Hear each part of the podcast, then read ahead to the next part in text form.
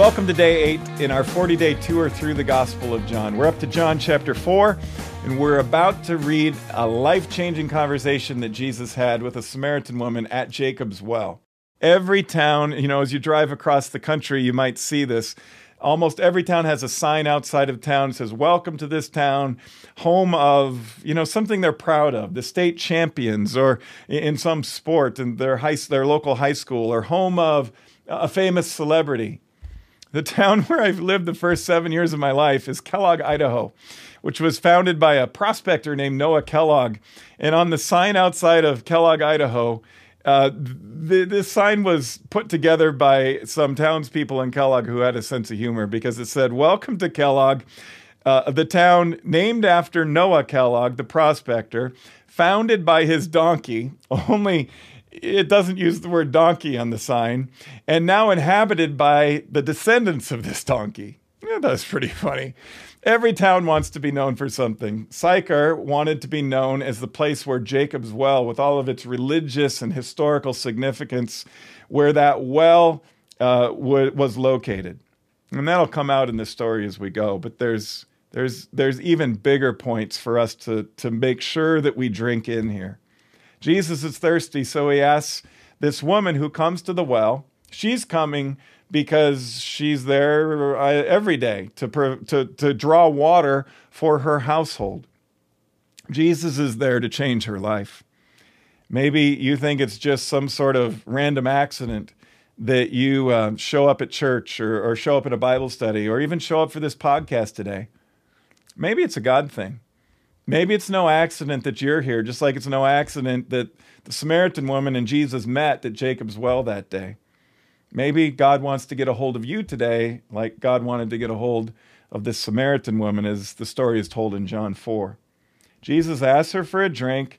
The Samaritan woman's surprised because Jews like Jesus didn't talk to Samaritans like her, and men didn't talk to women in public either, according to their cultural customs.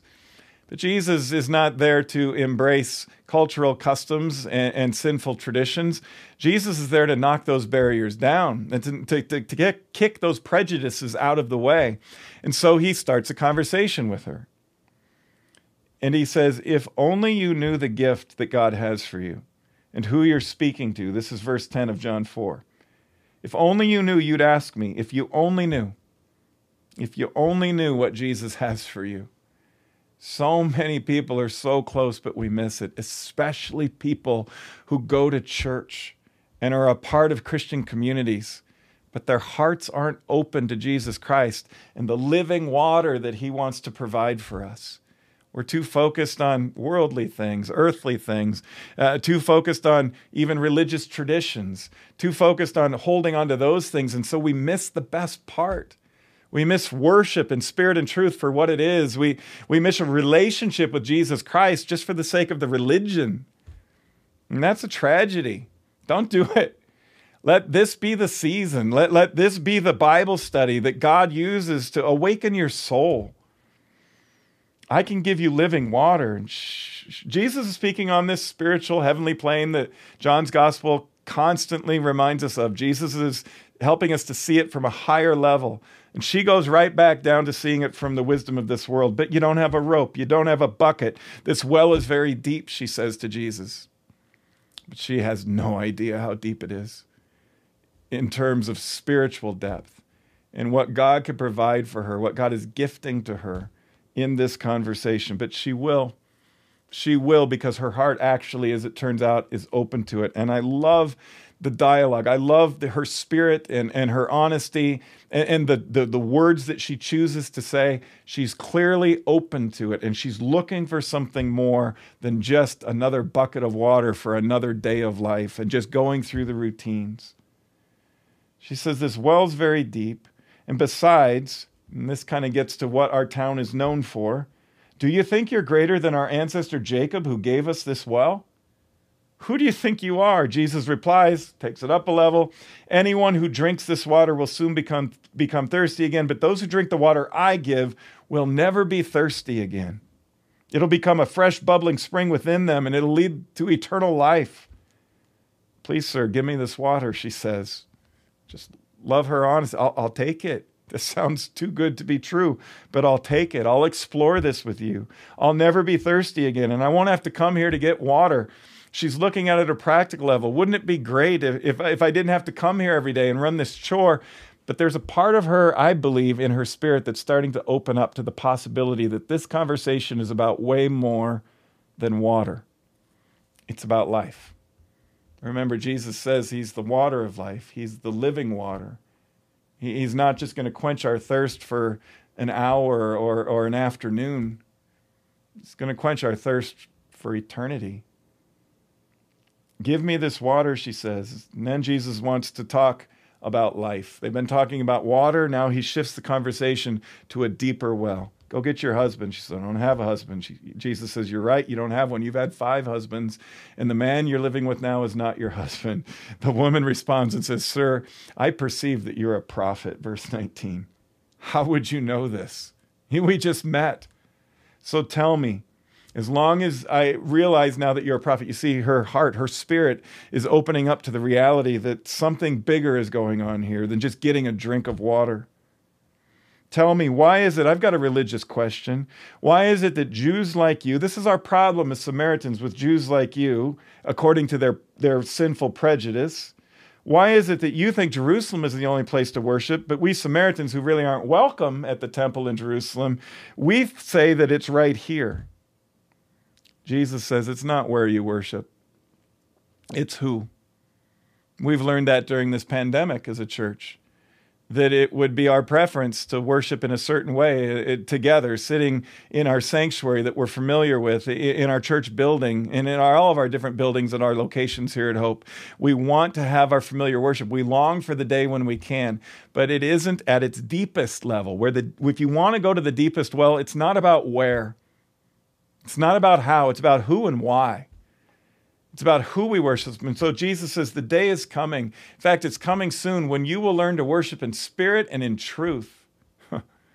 when you will learn to worship for the, for the right reasons, for reasons that will quench your thirst for life, that will give you what you're really here looking for today. It's no accident that you're here. The woman starting to believe says, I know the Messiah is coming. This is almost like a, a leading question Is it you? Could it be that I just happened to meet the Messiah at my everyday well today? Yeah, it is. And it is for not just her, but for us too. Today could be the day of your salvation, the Bible says, not just someday after you die and you see if you're going to get into heaven or not. Today you could have the assurance of that heaven. Today, simply by opening your heart to Jesus Christ, if you believe, you receive this gift of eternal life. It says already over and over again in John's gospel. And Jesus is making that offer again here today. The woman said, I know the Messiah is coming, the one who's called the Christ. When he comes, he'll explain everything to us. And Jesus says, I am. Remember that phrase, I am. We'll get to it again in the days ahead. I am the Messiah. Now enter the disciples. They come back to the well from getting food in town and they see Jesus having this conversation and they've got their cultural prejudices and their religious traditions and, and they're a little offended. And, and so the woman feels uncomfortable and she leaves. But note that as she leaves, verse 28, she left her water jar beside the well. She had found something way more than what she was looking for that day.